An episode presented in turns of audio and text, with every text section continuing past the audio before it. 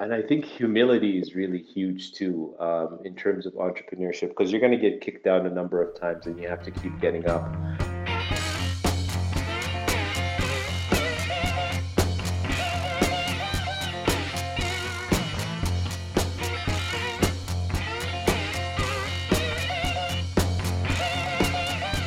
Our featured speaker today is an independent management consultant co founder and director of Nuvei Building Solutions, an executive board member with Beacon Chain, and member of the Valhalla Angels, a private capital company. Abu, it's such a pleasure to have you with us today. Thank you so much for making time to share your journey with us. Thanks for having me. It is my pleasure. So I, w- I know you kind of you know talked us through a little bit of your backstory, uh, but I was wondering if you could maybe more formally talk about your experience growing up and about some of the early life events, maybe some of the mentors you see that had a strong influence on who you became and where you wound up. Yeah, definitely. Um, I I grew up. Um, I was born in, in West Africa in Nigeria, um, and uh, my parents moved us to Saudi Arabia when I was six years old. So spent my formative years there. And I think very early on, um, I realized that my passion was entrepreneurship. You know, I think at the age of nine, nine years old, nine or 10, I started my first business.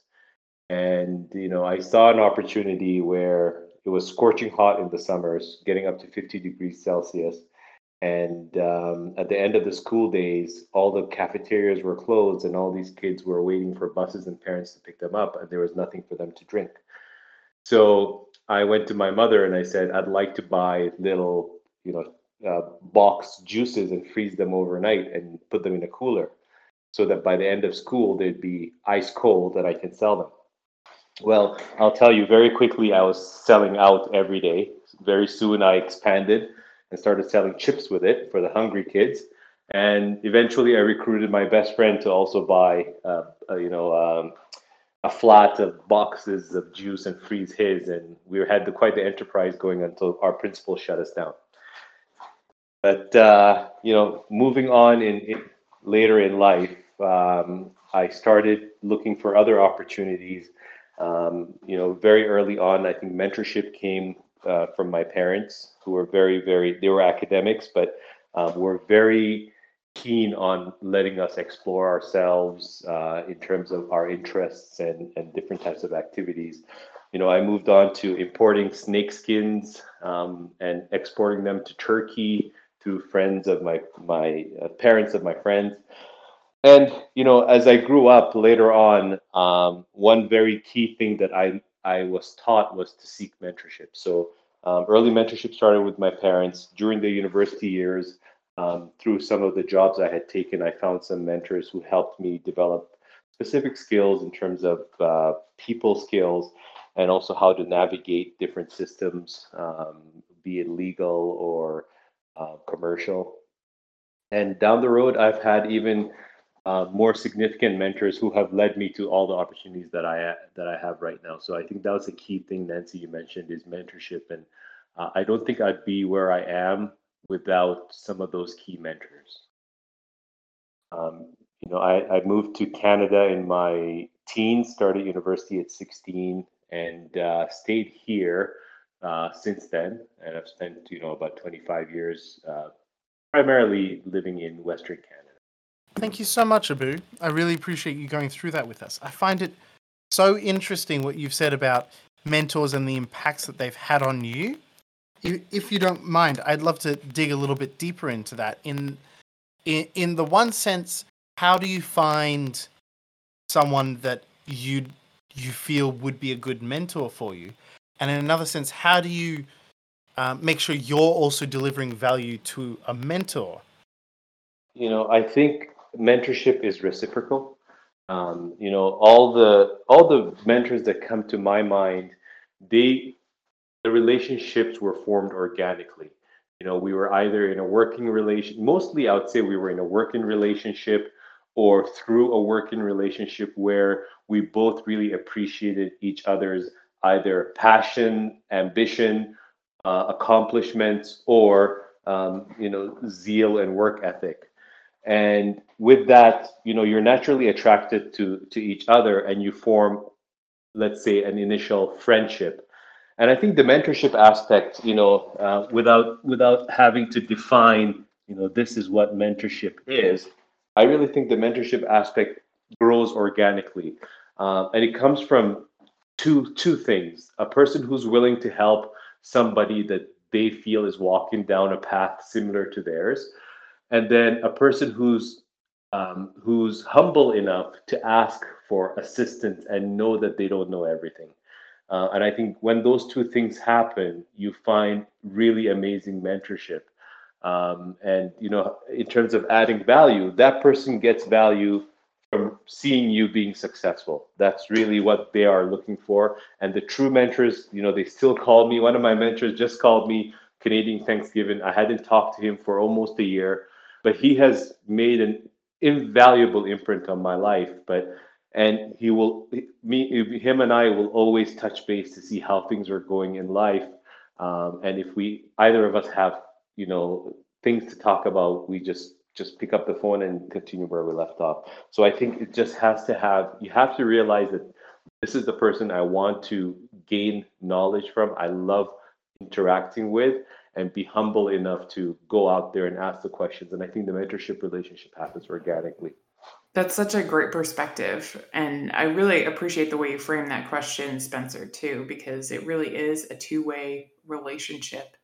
Um, and, and clearly, you've had value on both sides of that equation, Abu. So thank you so much for that. Um, so I loved your story about how you had the entrepreneurial itch since like age nine. Um, and whether you want to use that experience to reflect or or just who you are now. I was wondering, you know, in your opinion, what do you think are the most important character qualities an entrepreneur should possess? Uh, you know, I, I, I still believe I'm a work in progress. Um, what, one thing I have done is surrounded myself with people who have accomplished things that I would have wanted to accomplish and maybe have since accomplished. Um, and I think the qualities that I have seen and I have tried to to to replicate in myself are number one, perseverance, um, resilience, creativity, and um, and I think humility is really huge too um, in terms of entrepreneurship because you're going to get kicked down a number of times and you have to keep getting up. So you need to be humble and learn from your lessons. But uh, at the end of the day, it comes back to that number one, which is resilience, always moving forward and not giving up. And I think around all of that, there has to be a passion for what you're doing. You know, I have made the mistake in my in my career of pursuing things uh, that I was not passionate about, but seemed to be uh, economically viable or you know um, rewarding. And at the end of the day, whether they are or not, if you're not passionate about it, um, you know the the the the the the harm or the the work that you put in may outweigh the reward um, because at the end of the day if you want to be creative you want to create something that's groundbreaking you have to be passionate about it.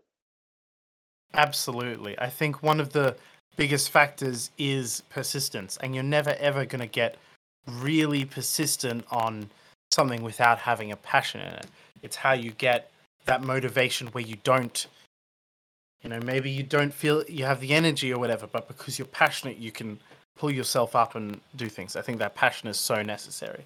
And I understand where you're coming from when you say, you've tried to work on something that you aren't passionate about, but that made economic sense, and it it's just not nearly as easy to stay motivated and persistent in my experience.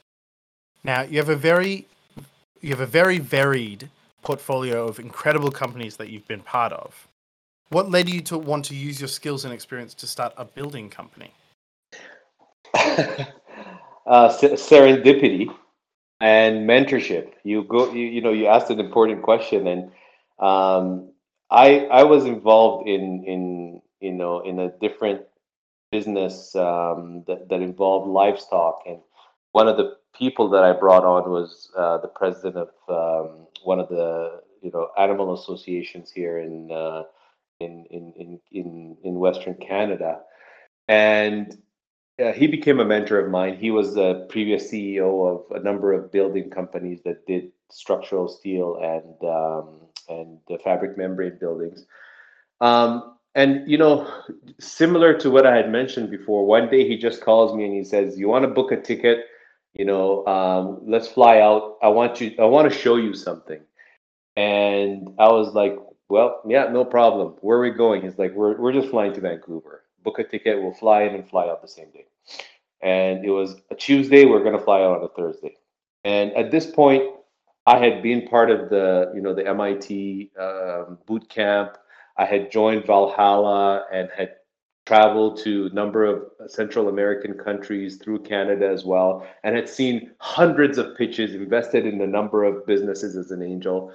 And we flew to this company's uh, headquarters in downtown Vancouver, and they went through the pitch.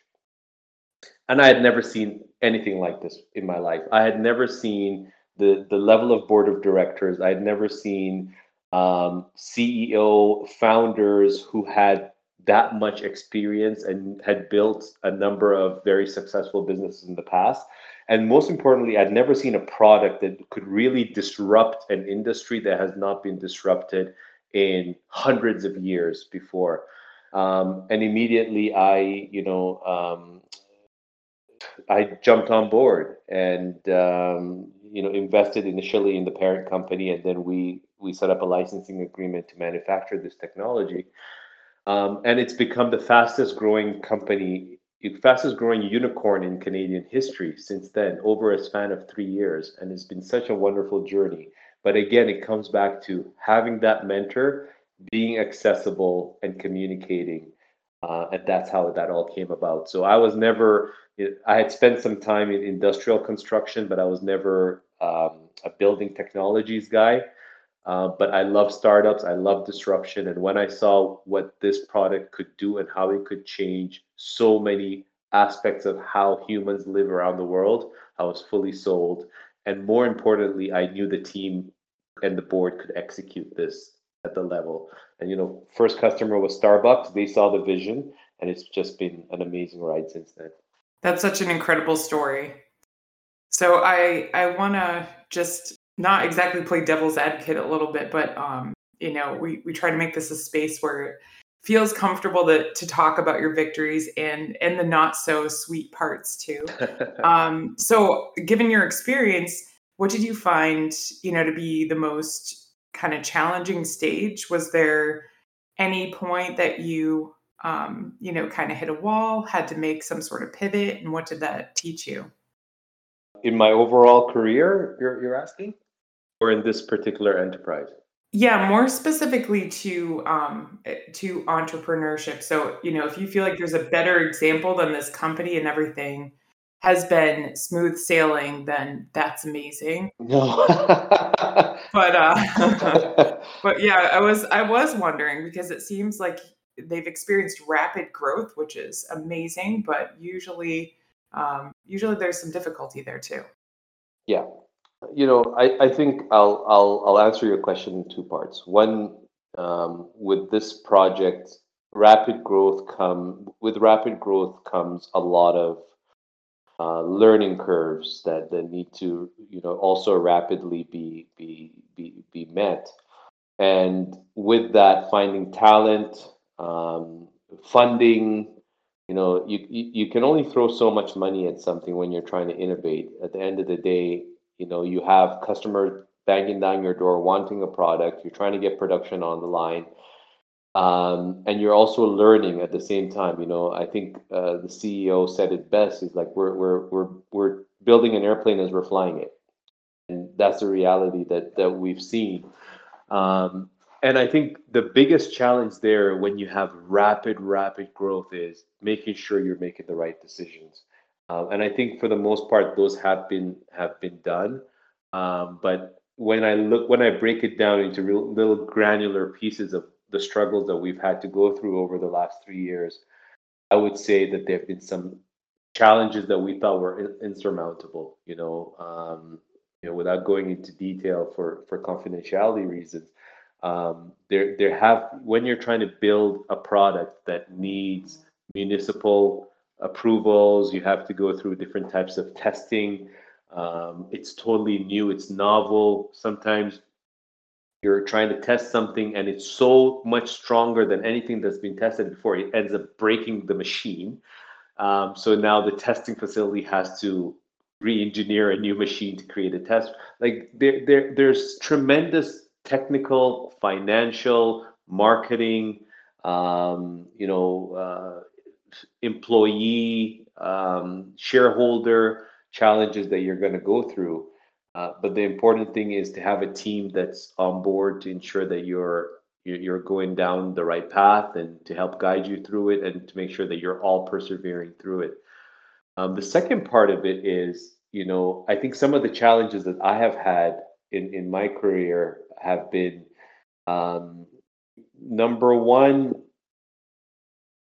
under you know one of the biggest setbacks that i have had after spending many years with a business is um, making sure that you are very carefully documenting relationships. Um, you know you you if you have any dependencies in terms of supply chain with with other with other companies that uh, you you may have not developed that much of a of a, a long-term history with you can get cheated. And we we were you know there were times where we got cheated and we basically lost our whole production line and our ability to, supply to customers uh, because the the there was circumvention where a company went right around us and started selling to our customers so these are all challenges that you face in business but at the end of the day like you know you get knocked down you get up um, you seek counsel you seek legal counsel you seek mentorship uh, you work with your team and keep persevering. But don't don't don't get me wrong. It's not all been rosy. There've been a lot of lot of humps, and it seems like every every time you see a clear lining, another one comes, and that's just the challenges of life. Absolutely, it, it it's definitely not a career path where things are all laid out for you and everything is exactly the same every day. I um I definitely understand that, and I appreciate you sharing that with us. Um, I, one thing I did want to dig into a little bit more is the the mission of building residential, commercial, and industrial properties in a sustainable and net zero manner, which is something that I think the whole world needs to be on board with if they aren't already.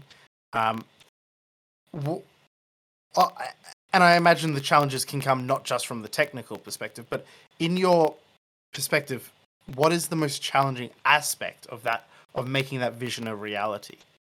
I think the biggest challenge that you have is getting um, local approval. You know, customers when they see a building that is fire fire resistant or proof, um, size has amazing seismic tolerance, is is water resistant, uh, mold resistant and has all of these attributes um, that has walls that are stronger than concrete or even granite customers like it. They love it. And it's sustainable. It's green. It has no red listed um, ingredients in there. That's easy. But now when you approach uh, a, a, local municipality when you approach a local municipality and um, you you try to to to get licensing to produce these buildings now that's where you face some of the biggest challenges because regardless of the test results that you have, regardless of uh, the customer acceptance that you have, most of our bylaws and, and building codes are based on stick built construction um, for residential, potentially um, uh, concrete or cinder block in parts of the world. And uh, at the industrial level, you're looking at tilt up, you know, concrete construction. So you, you know it's um, it's very difficult to to create a building um, that or a number of buildings unless they're replicable. If you have replicable buildings, that's where you get the economies of scale, and that's where your business can can really thrive. Now, um, if you're creating one-offs, which is the, most of the case in commercial uh, other than commercial retail units like you know the Starbucks and the drive-ins, uh, the the McDonald's of the world that they're they're almost always the same everywhere you go. Um, there's a lot of engineering cost that goes into building a building that um, is basically you know modular and prefabricated and can be put up in in two or three days rather than months on end. So the, the costs are prohibitive to to engineer initially, unless you get a large marquee client like um, uh, that that has replicable design. But then also getting municipal approvals, because if you have that design and you do it in New York, once you go to Los Angeles, you're going to have to apply again uh, under building codes un- until you get an approved building that's federally approved. So some of those are the challenges that that that are being faced um, with sustainable buildings right now. Uh, will they be overcome? We totally believe with the Biden administration right now, there is a lot of uh, focus on on on green, and um, that is that is where the future is headed, at least in the United States. Europe is well ahead of most of North America already for for regulation behind that and uh, working on sustainability, so it becomes a lot easier. And then other countries in the world that are looking for um, very resilient homes can really expedite some of these uh, approvals because uh, you know look at places like the Bahamas where they're reconstructing every year after a hurricane. If we can deliver homes to them that are resistant to all of these natural disasters, um, in a heartbeat they will be accepting them. And so we see huge demand. We see governments looking at this, um, uh, you know, knowing that if all the testing has been done and these are safe, uh, looking at them for approval much sooner than what we've seen in the past. But those are some of the hurdles that we will likely face for the next few years.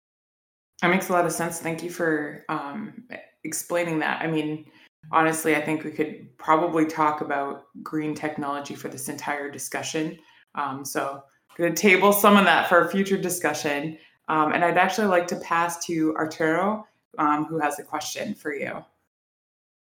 Hey, Abu. Good morning, everyone. Good morning. Hey, great to hear you. And so, yeah, one question is in it's related to culture within startups. So, how important have you learned culture is, and what role it plays in the building of, of a successful startup? Um, like, what have been your major lessons regarding culture? And this is like a two part question, and the other question is like, what things do you actively do to build a culture um, within within your venture or startup?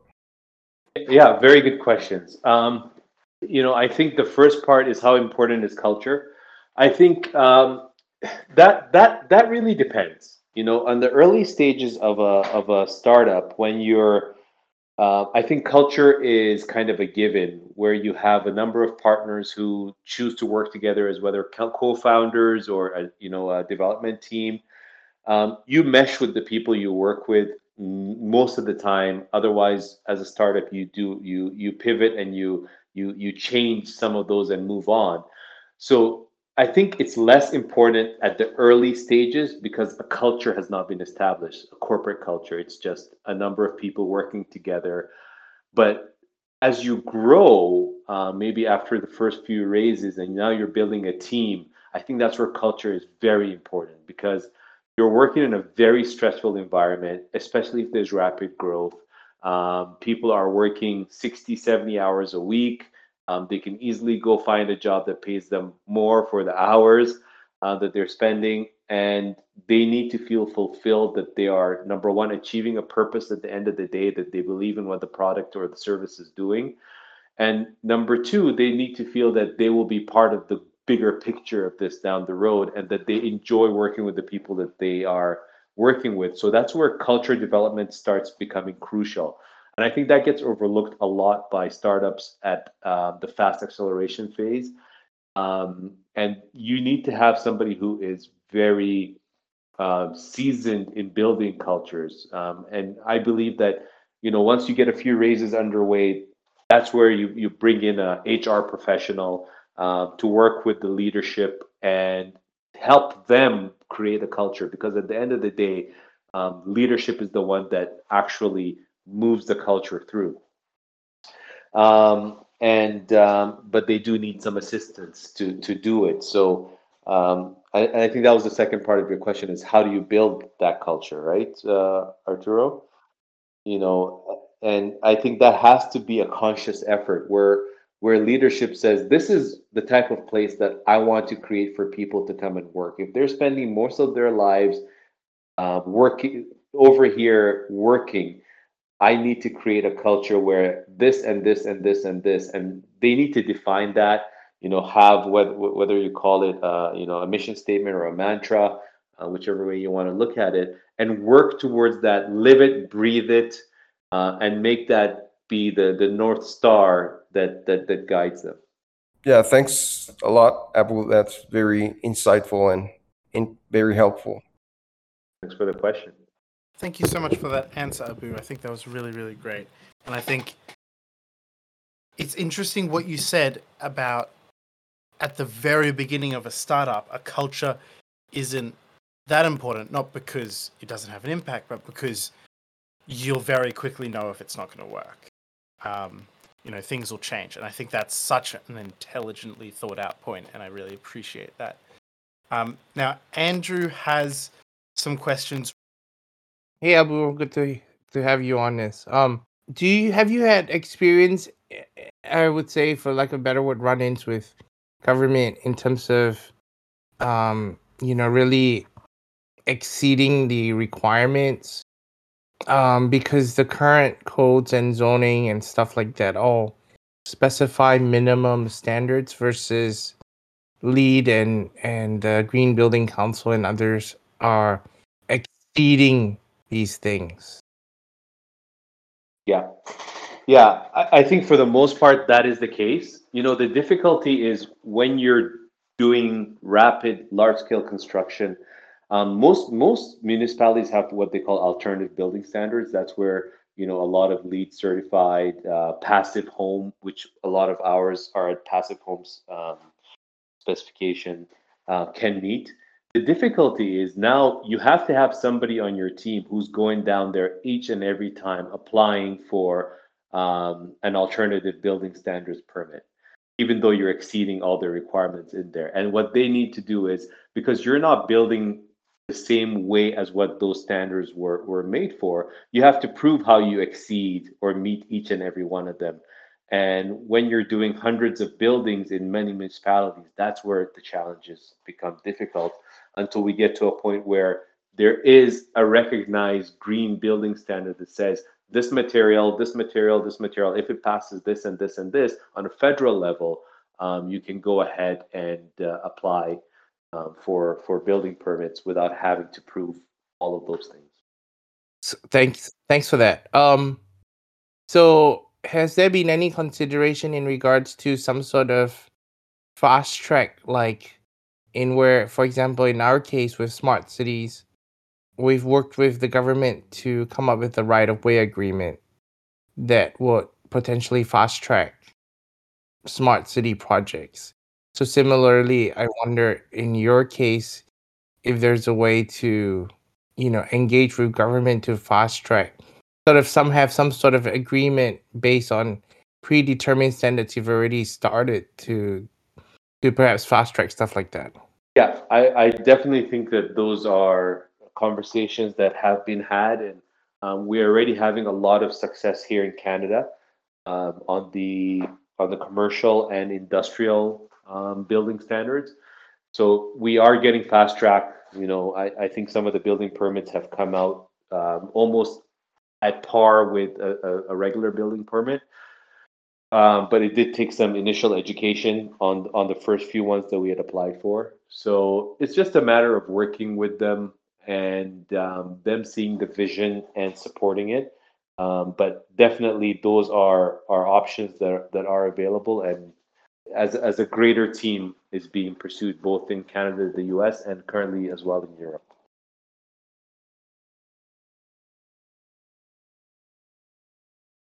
Thanks so much for explaining that. Did you feel Yeah, that answer Yes, your I'm, uh, I'm excited your to, to questions, where Andrew? Before I Thank you. hop in.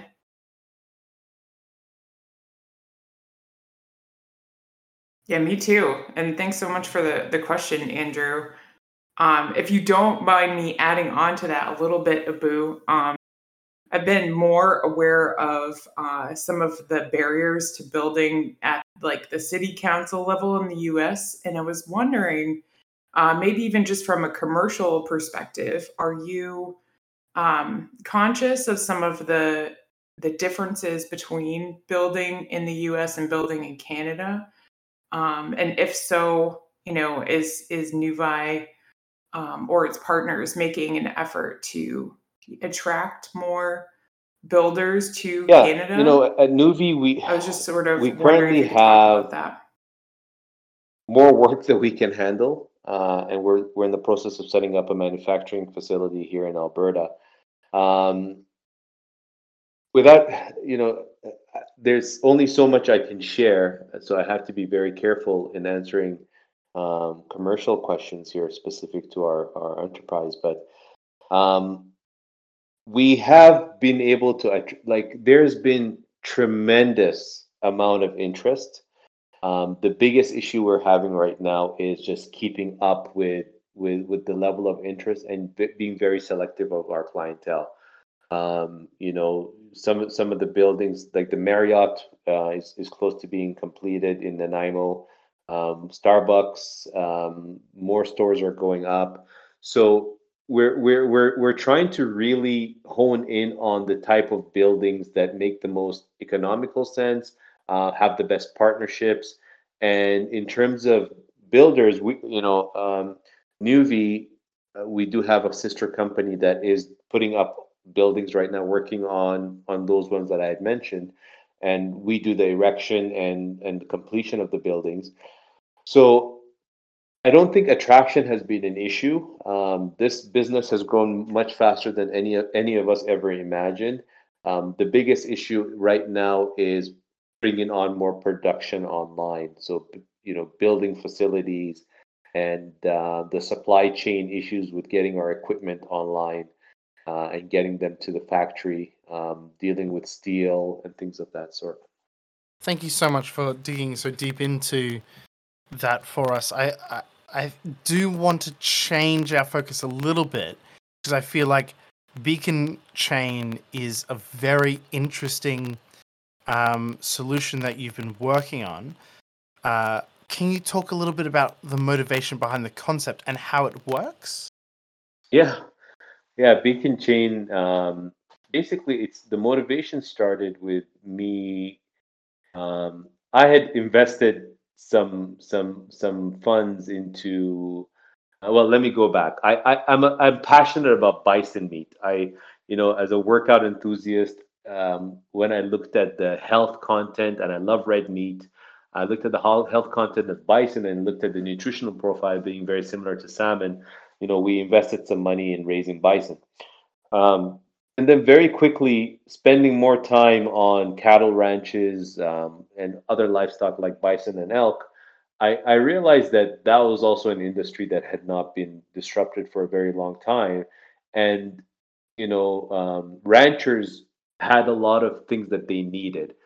Um, you know, understanding when their animals were ready for uh, calving, uh, artificial insemination, understanding when animals were um, going off bounds out of, you know into dangerous territory where there's wolves or coyotes so really putting data behind animal behavior and you know we went down that path where we uh, we worked with purdue university uh, out in lafayette indiana and um, we had a partner in the us uh, in the us as well as in the uk and we we designed these uh, tags that would go on the ears of cows or other livestock, large livestock, and it would measure um, a number of things. You know, the, the gyroscopes and in there, and uh, we we would use artificial intelligence to understand herd and individual animal behavior. So uh, it's it, it, it was a very exciting business. Um, now the issue was w- w- COVID hit, and naturally the the prices of livestock went down the drain.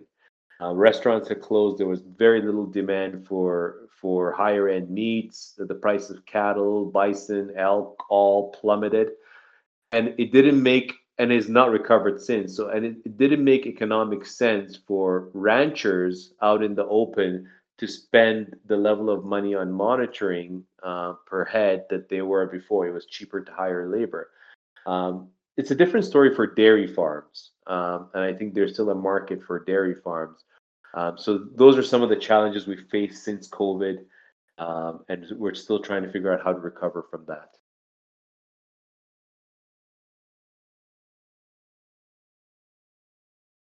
Yeah, that's really Arturo said uh, that's very interesting about, and it really is. Thank you for that unique example. I love how your you know personal passion for health um, kind of took you down that journey. Um, and honestly, it's kind of uh, making me think of something we we do ask people frequently during these interviews, which is, you know, you're a person of such varied interests and and skills. Is there a problem that you would like to use That your knowledge and passion fantastic to solve question, that you haven't delved into yet? Um, and I keep asking myself that all the time: is is there a problem out there that I am I am very passionate about that I would like to solve? Um, and you know, I stopped angel investing once um, we started working with Nexii about three years in 2019.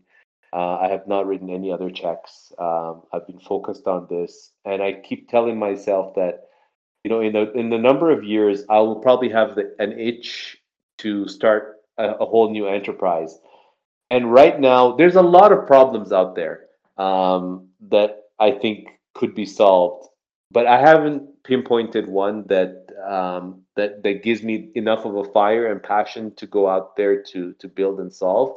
Um, right now, I think sustainable housing um, is is a huge one, and before doing that, we probably have to you know do the multifamily housing, work on the commercial and industrial because that is just the low hanging fruit. Um, the residential becomes very very difficult, um, and we will eventually crack that egg. So I think that's that's the problem I'm trying to solve at the moment, and I'm laser focused on that. Thank you so much. I think it's so interesting to hear about the different ways that we focus and where your focus is at the moment. I really do appreciate that. Um, now, you went to one of the boot camps. Can you tell me a little bit about what motivated you to choose to go to one of the boot camps and if there were any tools or experiences or m- people you met who particularly contributed to your journey since then? Oh, I think that boot camp changed my life. You know, I I had been kind of going along with a number of businesses, flipping houses. I was I owned a proprietary trading floor where we traded uh, day traded stocks on Nasdaq, New York, and uh, Nikkei. So I'd been in a lot of different businesses throughout my years, and you know I was successful in some and failed at a lot more. And um, you know, at that point, I had just started uh, working with the bison business and trying to figure out how to to really um, innovate. And I think that was the key thing that I was missing is understanding that there are defined steps to innovation. And that boot camp and you know the mentors that we had there and the facilitators, it changed my life. It put a whole new trajectory on my life. Um, you know, I I had never I I think I'd written, I I had not even looked at working with other startups in the past. That was not something I was interested in. Uh, I didn't even understand how, like, there was a startup culture um, well enough until I went to the boot camp. And I think in in that short period of time, seeing the passion of other entrepreneurs, understanding that there is a defined way um, of of um, of building entrepreneurship, that mindset um, that that you could follow steps if you had the passion within you. There is a guide that you can actually follow. There's mentorship available. There's similar people who you could. Uh, um, uh, you know, you could you feel you you you share energy with. Um, I think it set me in the right in the right trajectory for sure, and has changed my life significantly since then. Um, so you know, if anybody is, is has an entrepreneurial uh, mindset and is looking for more directed ways to to to grow that, um, I think it's the best program I have ever been in. Well, thank you for that um, amazing review of your experience. And um, some of us have found that, you know, as you have, that that has just continued um, as we've met more people um, who've gone through this program that uh, feel like minded. And, and, Founders Voyage is kind of an expansion of that group, um, inviting our uh, like minded friends and coworkers too. So we look forward to um, you continuing that that journey with us too. Um, so before we let you go shovel yourself out, I did want to hit you with one more question. I I was wondering if you wanted to leave us with some words of wisdom today. This could be a takeaway from an experience or life lesson. Um, it could be a mantra or something someone said to you. You can make it as long or short as you like. Yeah, no, I, I think I think there's two things that I'd like to leave you with is you know, one of my mentors, um, somebody I value so much um, in my life. He's been he's been outstanding. Um, one of the things he told me, you know, when I was younger, was if you want to be successful, write three things down every day that are important for you to accomplish and get them done. Um, so I think that's you know that level of granularity helps you get things done. Um, so that's one thing that I will always share. Um, the second thing that I have always lived behind is uh, ignore unsolicited advice. Uh, if you're not asking for advice and people just come and give it to you, they don't understand context. Uh, I usually ignore it and put, you know, I'll listen to it and I'll kind of file it in the right place, but um, don't let people's unsolicited advice keep you down. And number three, I think is the most important is, you know, life is so short um, pursue your passions, and there is a huge sea of people who will support you through those passions, who have similar passions as you do, and who will become your tribe. And I think I found that um, through some of the connections I made in the in the bootcamp program, and also through following that, using you know some of the skills I had learned and understanding that there are people out there like me building a community around me. So um, pursue your passions, find your tribe, and go out there and solve a, a problem that's happening in the world. Um, you only live once. Make the most of it, and um, you're not going to be there alone. Absolutely. Thank you so much for those words of wisdom. I really appreciate it. I do want to say thank you so much for taking the time to talk with us all today. Thank you. Thanks for having me. Absolutely. It's been a pleasure. Thank you also to everyone who joined us today. We really appreciate everyone bringing their perspective and energy to today's discussion. Nancy and I and the team behind Founders Voyage feel fortunate to be a part of bringing this community and these discussions every week. We we would love to have you join us again next week or in future. Thank you so much. I really appreciate it. Thanks for joining us, everyone, and have a great day, morning, evening ahead, wherever you are.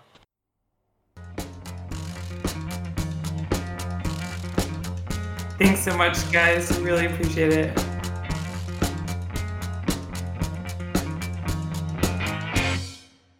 This has been Nancy and Spencer on Founders Voyage Weekly Podcast. Our speaker each week can be reached through our Discord server. Our intro and outro music is from the song Something for Nothing by Reverend Peyton's Big Damn Band. We'll be back again next week for another episode. Until then, have a great day and continue your voyage.